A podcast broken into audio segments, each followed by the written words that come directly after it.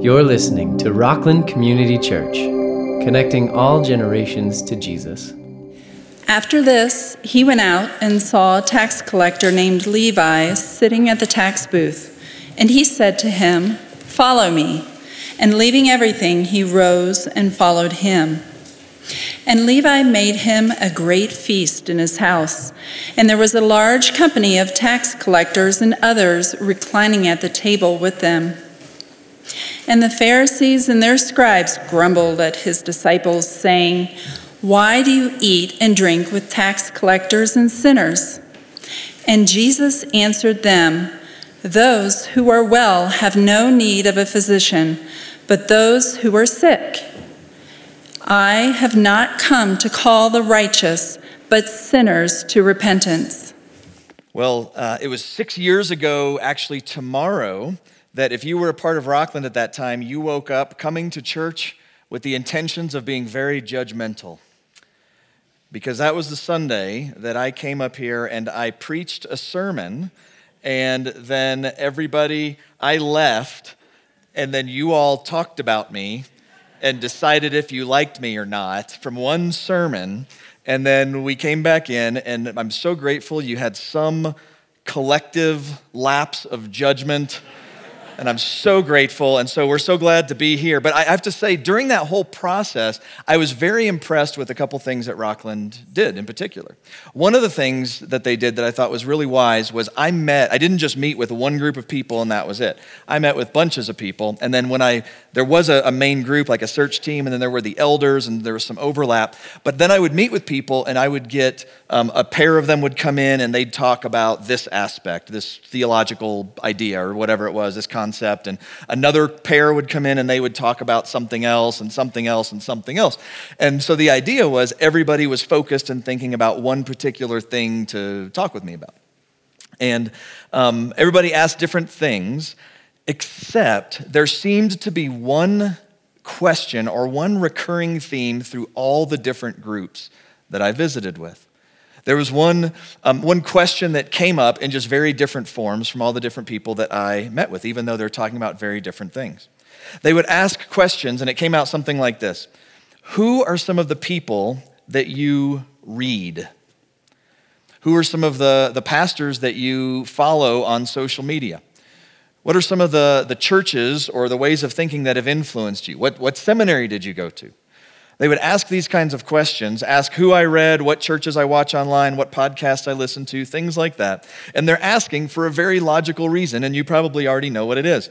Because if I name a whole bunch of people that are real um, academic and scholarly, then they probably get an idea of, okay, that's going to inform what Jim does. And so he'll do the academic, scholarly sort of thing. Or the opposite, if it's just sort of some fluffier kind of stuff, very, very um, you know, not a lot of meat, not a lot of depth, topical, just kind of that kind of thing, they'd go, okay, those people are influencing Jim, and so he'll probably be like that as well.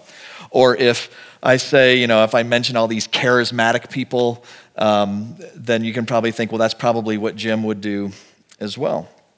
And the reason that you they ask the question, and the reason that you know why they ask the question is is this because you can tell a lot about a person by who they follow. You can tell a lot about a person by who they follow. And I'm going to guess that you know this. Because think about this. If we were to do this exercise, all right, let, if we were to say, let's together figure out the five biggest divisive issues of our time and write them out. And then I were to say, so do this now. Go find somebody in the congregation that you've never met before, you know nothing about them, and don't talk about these things. Go and ask them who they follow. Go and ask them um, at night, which news channel do you turn on? When you wake up in the morning and you go to a news website, uh, which one do you go to? Which, which gatherings do you go to? Demonstrations or political gatherings? Which ones do you go to? Who do you really listen to to shape you? Do you have podcasts you listen to? Do you have the, the emails that you subscribe to, that you get them on a daily basis, blogs that you go and read, those kinds of things? And if you were just to go find out all those persons' inputs and find out who they follow, my guess is this. My guess is remember those five topics? You don't even need to talk about those, but if you find out what news channel they listen to and how they're influenced, you could probably go back and try to write a profile of the person about what they think about those five things. And my guess is we would probably average like a B Like we would pretty well know that because you can tell a lot about a person by who they follow. And it's not just about who they follow, it's actually more than that. It's not just who you follow, but how you follow. In fact, in our world today, we have this unwavering allegiance to this monolithic way of thinking of this is my ideology and this is how I follow. These are the people I follow and I follow. And, and oftentimes it's I want to ignore what others might say. I am on this path, I am following them. And so that's why, because we have people we follow, we have this way that we follow them, which is this big allegiance to certain sides and certain teams, that um, the topics today can break even friends and families apart. Um, everybody else lives this way, and Christians ought to be different. We can do this, but there's one way, and there's one way alone that we can do this. We can have actual unity and fellowship, and you can have peace and harmony with people no matter what is going on outside these walls. Or, as I phrased it, we can have harmony in the hectic, or if you prefer, peace in the pandemonium. Whatever is going on around us, God has sovereignly designed a way that we might have harmony with one another, regardless of what's going on outside. You can have Christian brothers and sisters be this uh, eye of the storm with everything else that's happening.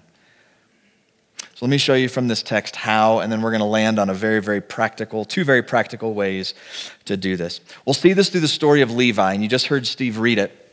Um, now, it's Levi, it's really Matthew. So, Levi is what he's generally called before he's called, and then Matthew is what he's called when he's listed with the, um, with the lists of the 12 uh, disciples. So, this is the disciple Matthew, the apostle. And um, probably what happened is he had the name Levi, and then when he came to faith, when he, when he followed Christ, he got a new name, Matthew, which means gift of Yahweh, probably that Jesus gave to him. So this is the story of Matthew. I'm actually going to jump down to the second part because the idea of how can we have peace and unity and harmony between brothers and sisters in Christ, the second part of the text is actually one of the first ways that we try to do it. And it sounds like wisdom, but it's not. So look at verse 29 first. So this is after Jesus has called Levi, and then they go to his house. So it says in verse 29, and Levi, or Matthew, made him, that's Jesus. So Matthew made Jesus a great feast in his house, and there was a large company of tax collectors and others reclining at the table with them.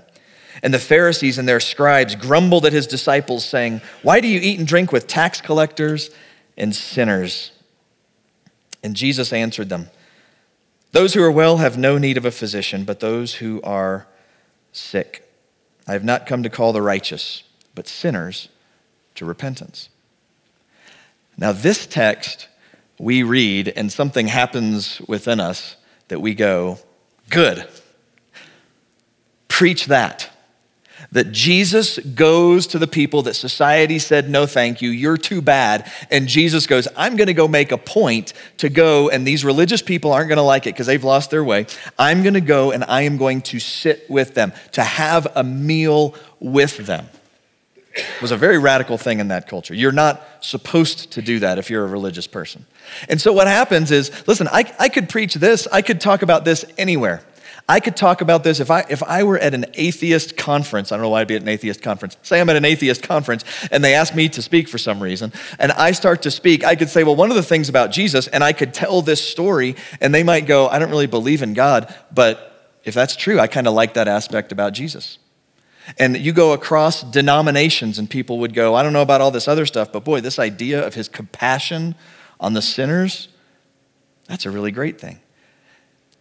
And so, what can happen is the way we try and get unity is go, let's find the things that everybody in the world likes and just talk about those. That is the church unification strategy in America in 2021. Let's take all these other things that may cause some tension and just forget about them. And let's just whittle it down and just focus in on the things that at least we perceive everybody likes. And the Pharisees didn't like it, their scribes didn't like it. You'll see throughout the New Testament, the Sadducees didn't like it either. And what they were really doing, so the Pharisees were people who said, um, they said there's not just the Old Testament, there's also oral law, uh, oral tradition that should be on the same level as the Old Testament. And so the Pharisees are watching all this and they're going, We have the, the Bible, the Old Testament, but also we have our teachings. So they added to the Bible. The Sadducees, on the other hand, would go through and they didn't like parts of the Bible. In fact, they just took the first five books of the Bible and they ripped out the rest of them and said Genesis, Exodus, Leviticus, Numbers, Deuteronomy. Those are the only ones that matter. And so as you can imagine, here they are, and you've got some that have too many books in their Old Testament, some that have too few books in the Old Testament, and uh, both as religious leaders, so to speak, in their time. And here's Jesus that goes in and he goes and he sits with tax collectors and sinners.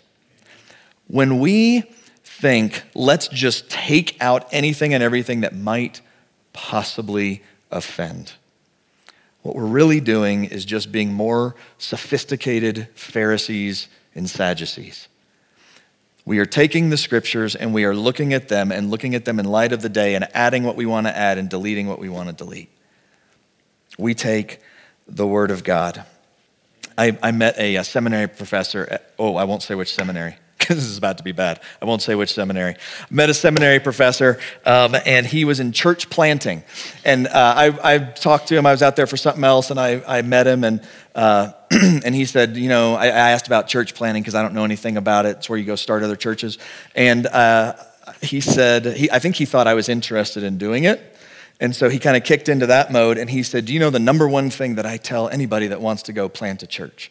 And I had no idea what he was about to say because I didn't know anything about it. And I thought, No, that's why I'm asking you questions. And he said, Do you know the number one thing, the main thing of anything else? And then he sat there and waited. And so I just said, To pray a lot. And his answer was, Nope.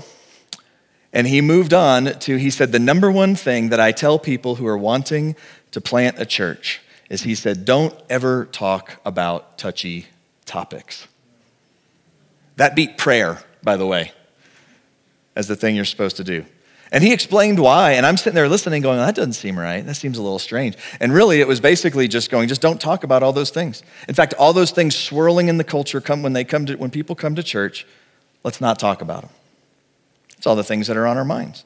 So we don't just want to go gangbusters and just like, ah, oh, let's just rip all these band aids off. But at the same time, being here together or being in Christian community with a brother and sister needs to be a place that we can have those conversations.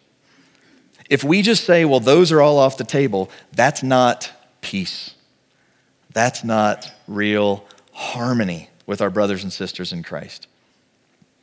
There's a better way to do it. And so I got to show you this story about, um, about Levi here. So if you remember what's just happened, um, Jesus has been. Um, he, uh, he was baptized. He went through his temptations. He started his ministry, immediately rejected at Nazareth. And then he goes and um, he, he, um, he moves over by the Sea of Galilee. He heals people. He's preaching in synagogues. And he calls, if you, just if you recall, a bunch of these Jewish fishermen to come and follow him and they leave all their nets and they go and they walk with him.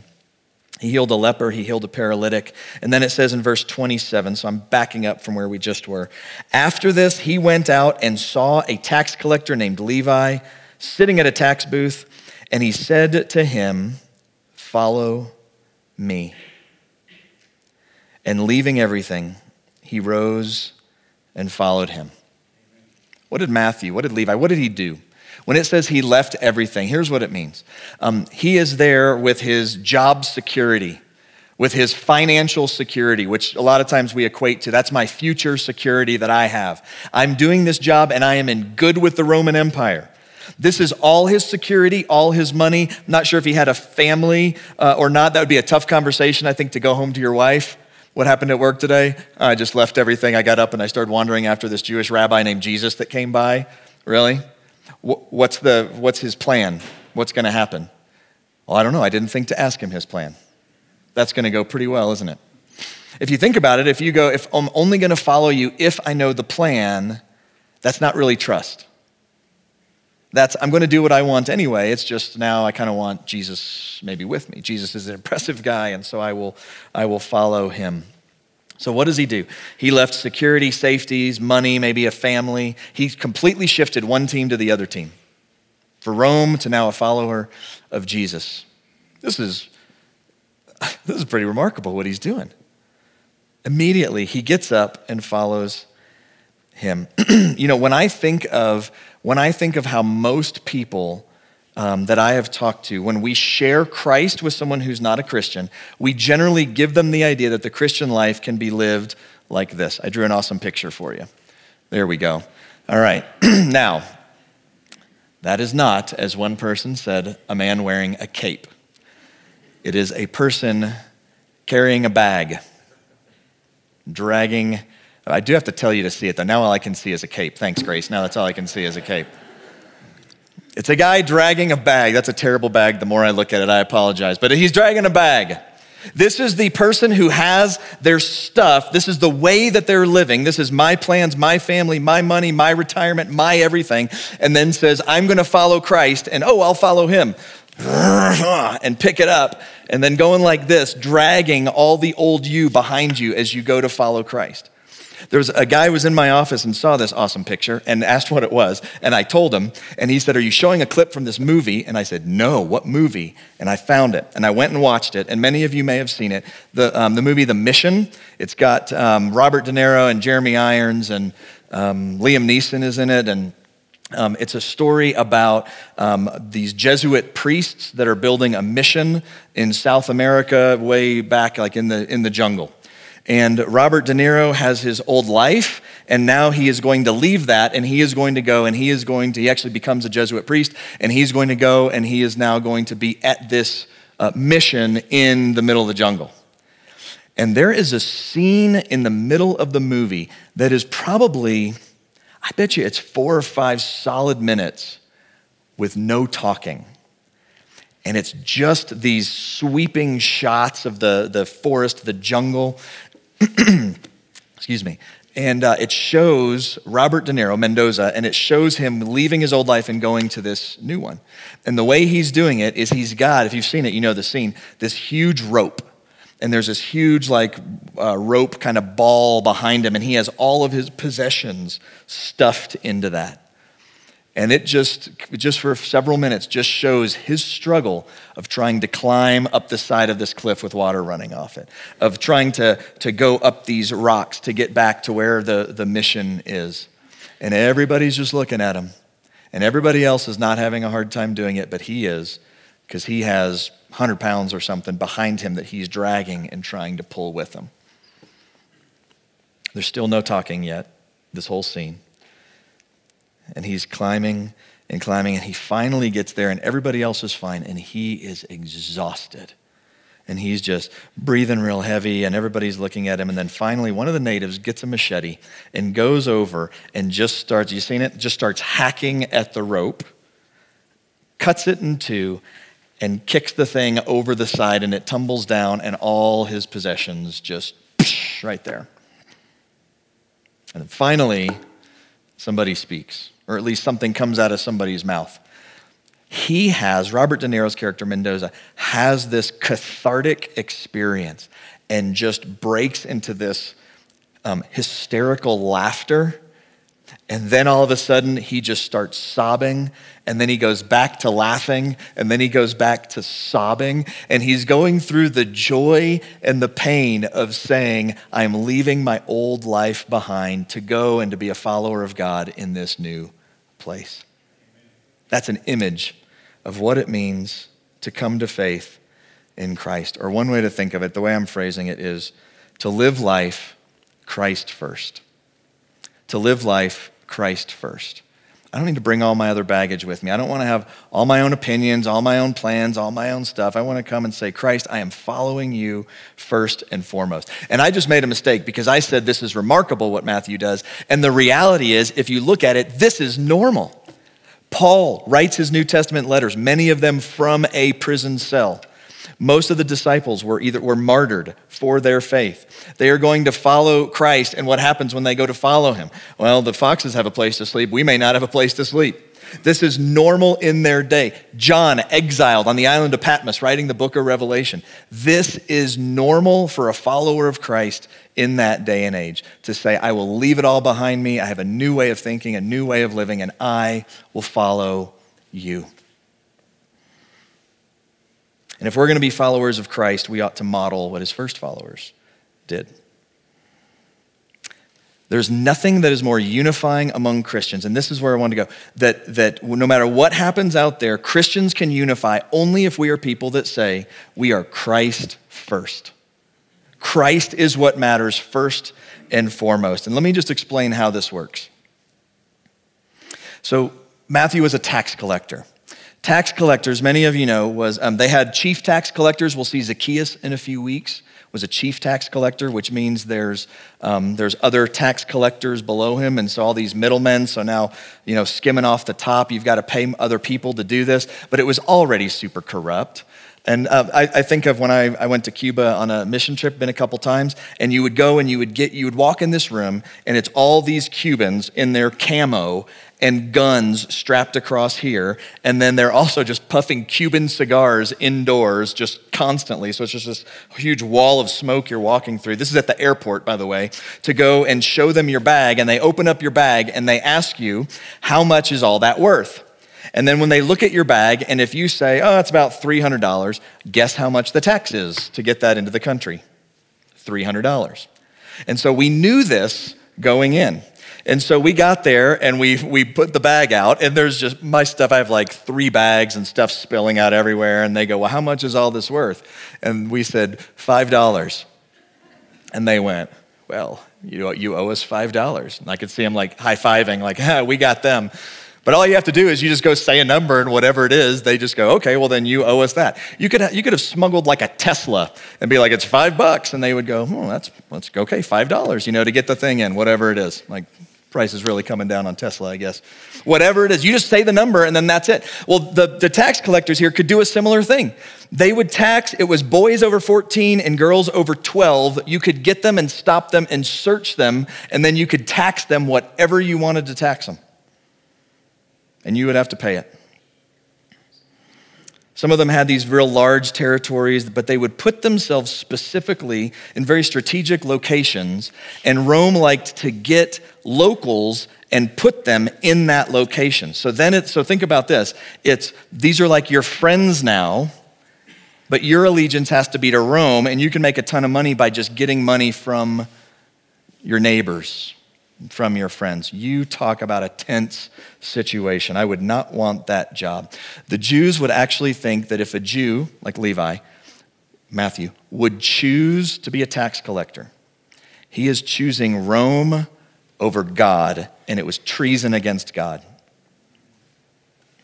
In Jewish tradition, when it talks about tax collectors, it aligns them most, most with robbers. Tax collectors, if you didn't pay, could crucify people publicly to scare you into paying so uh, everybody else would. That's what Matthew did.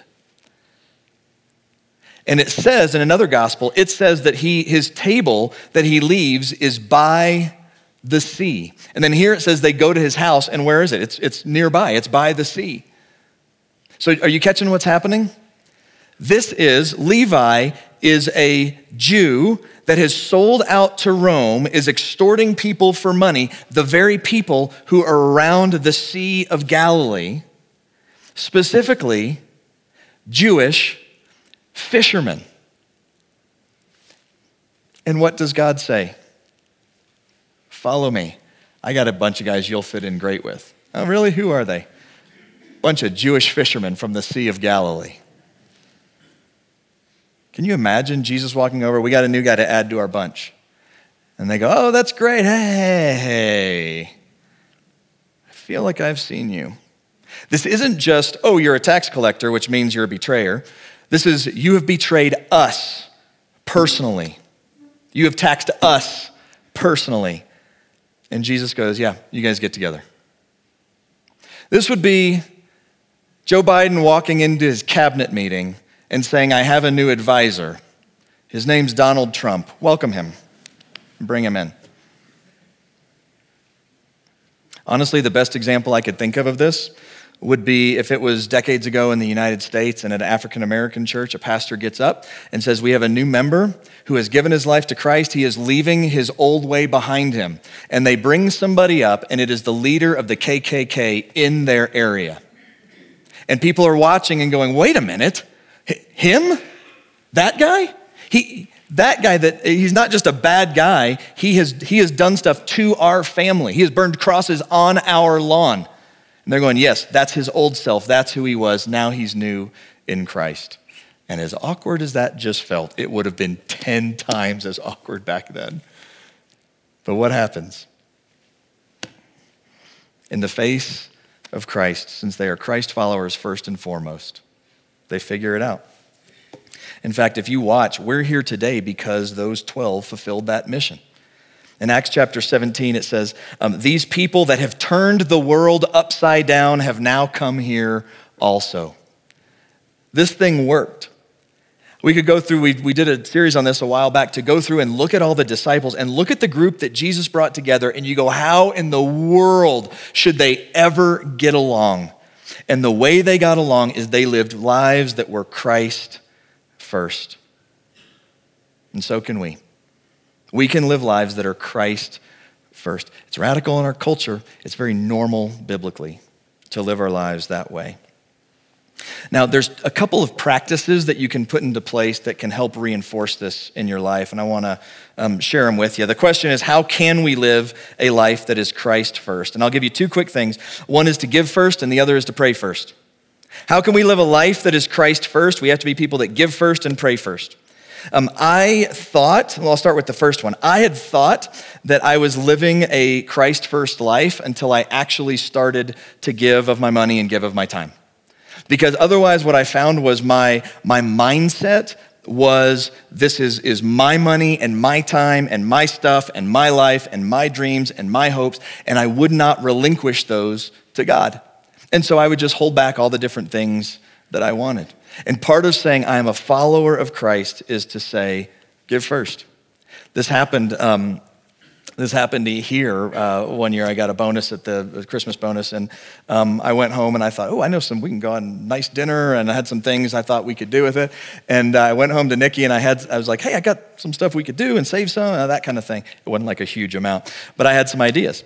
And I went home and I said, Hey, guess what? We got a little bonus. It's this much. And she goes, Oh, that's great. She said, I've been thinking about this because uh, maybe we could give some extra money to our compassion child in Bolivia. Oh, dang. Yeah, that's good. Yeah, your idea is better. My first instinct had become, What can I do with this? I just got this. What can I do? Get some free time. What do I want to do? What do I want to do with it? There's a fundamental shift in thinking that says, um, my money, my time, or time, talent, treasure, sometimes you hear. I think Warren Wiersbe is the first I know of to say that, is mine.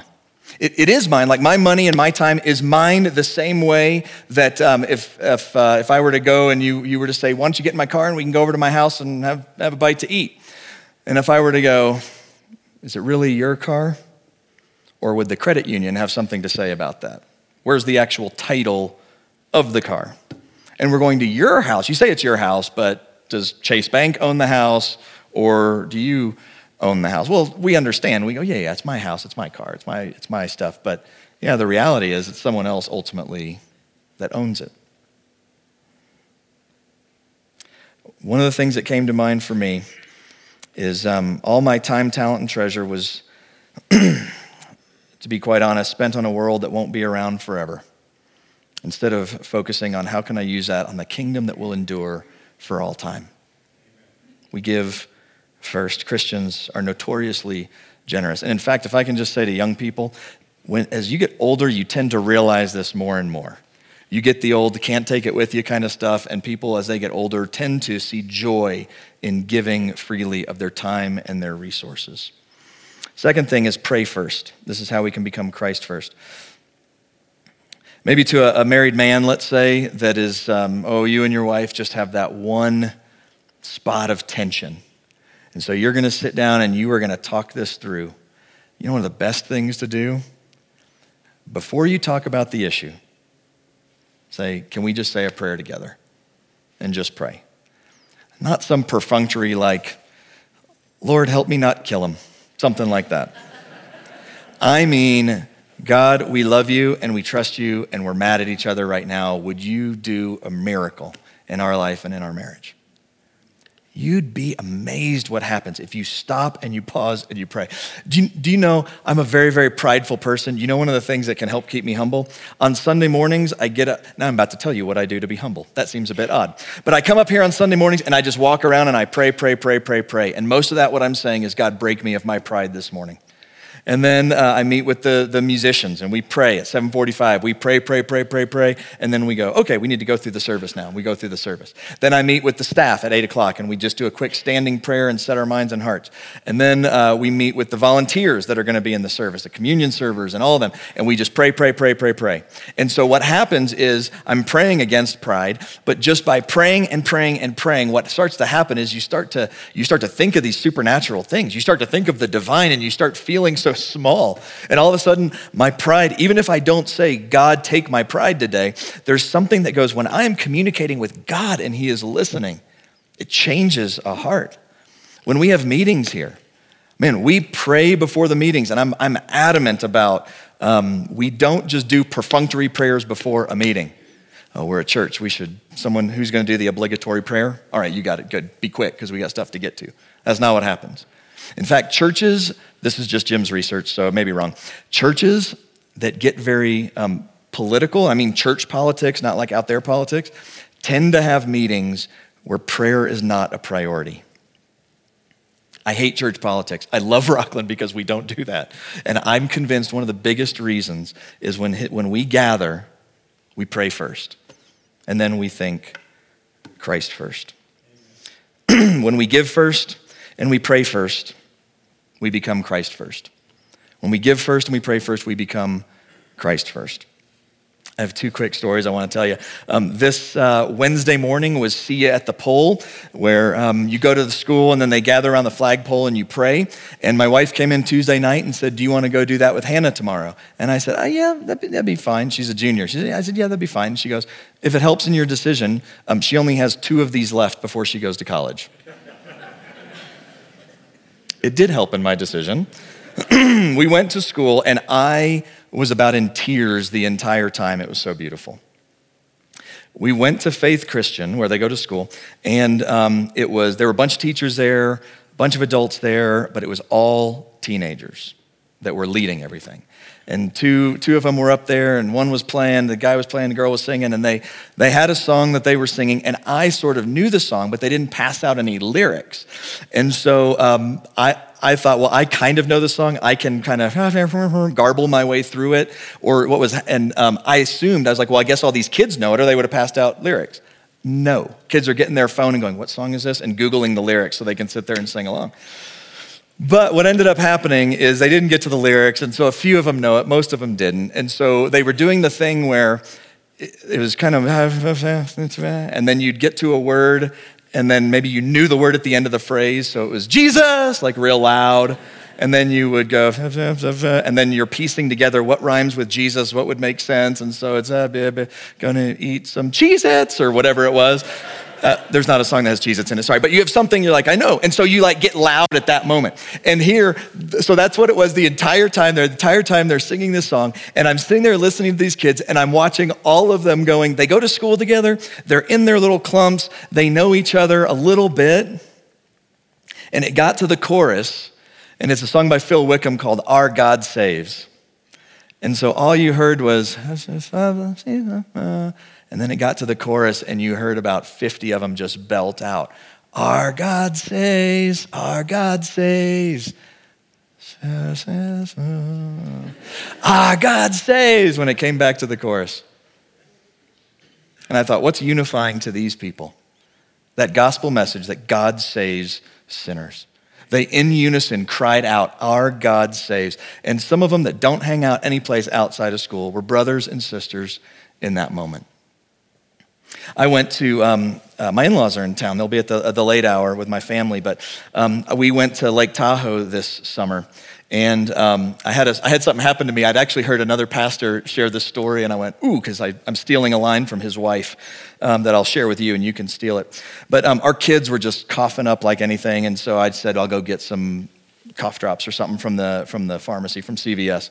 So we're at Lake Tahoe. We were on the Cali side, and I went up. I drove up uh, by myself to go to the CVS to get cough drops and anything to stop my kids from hacking, basically.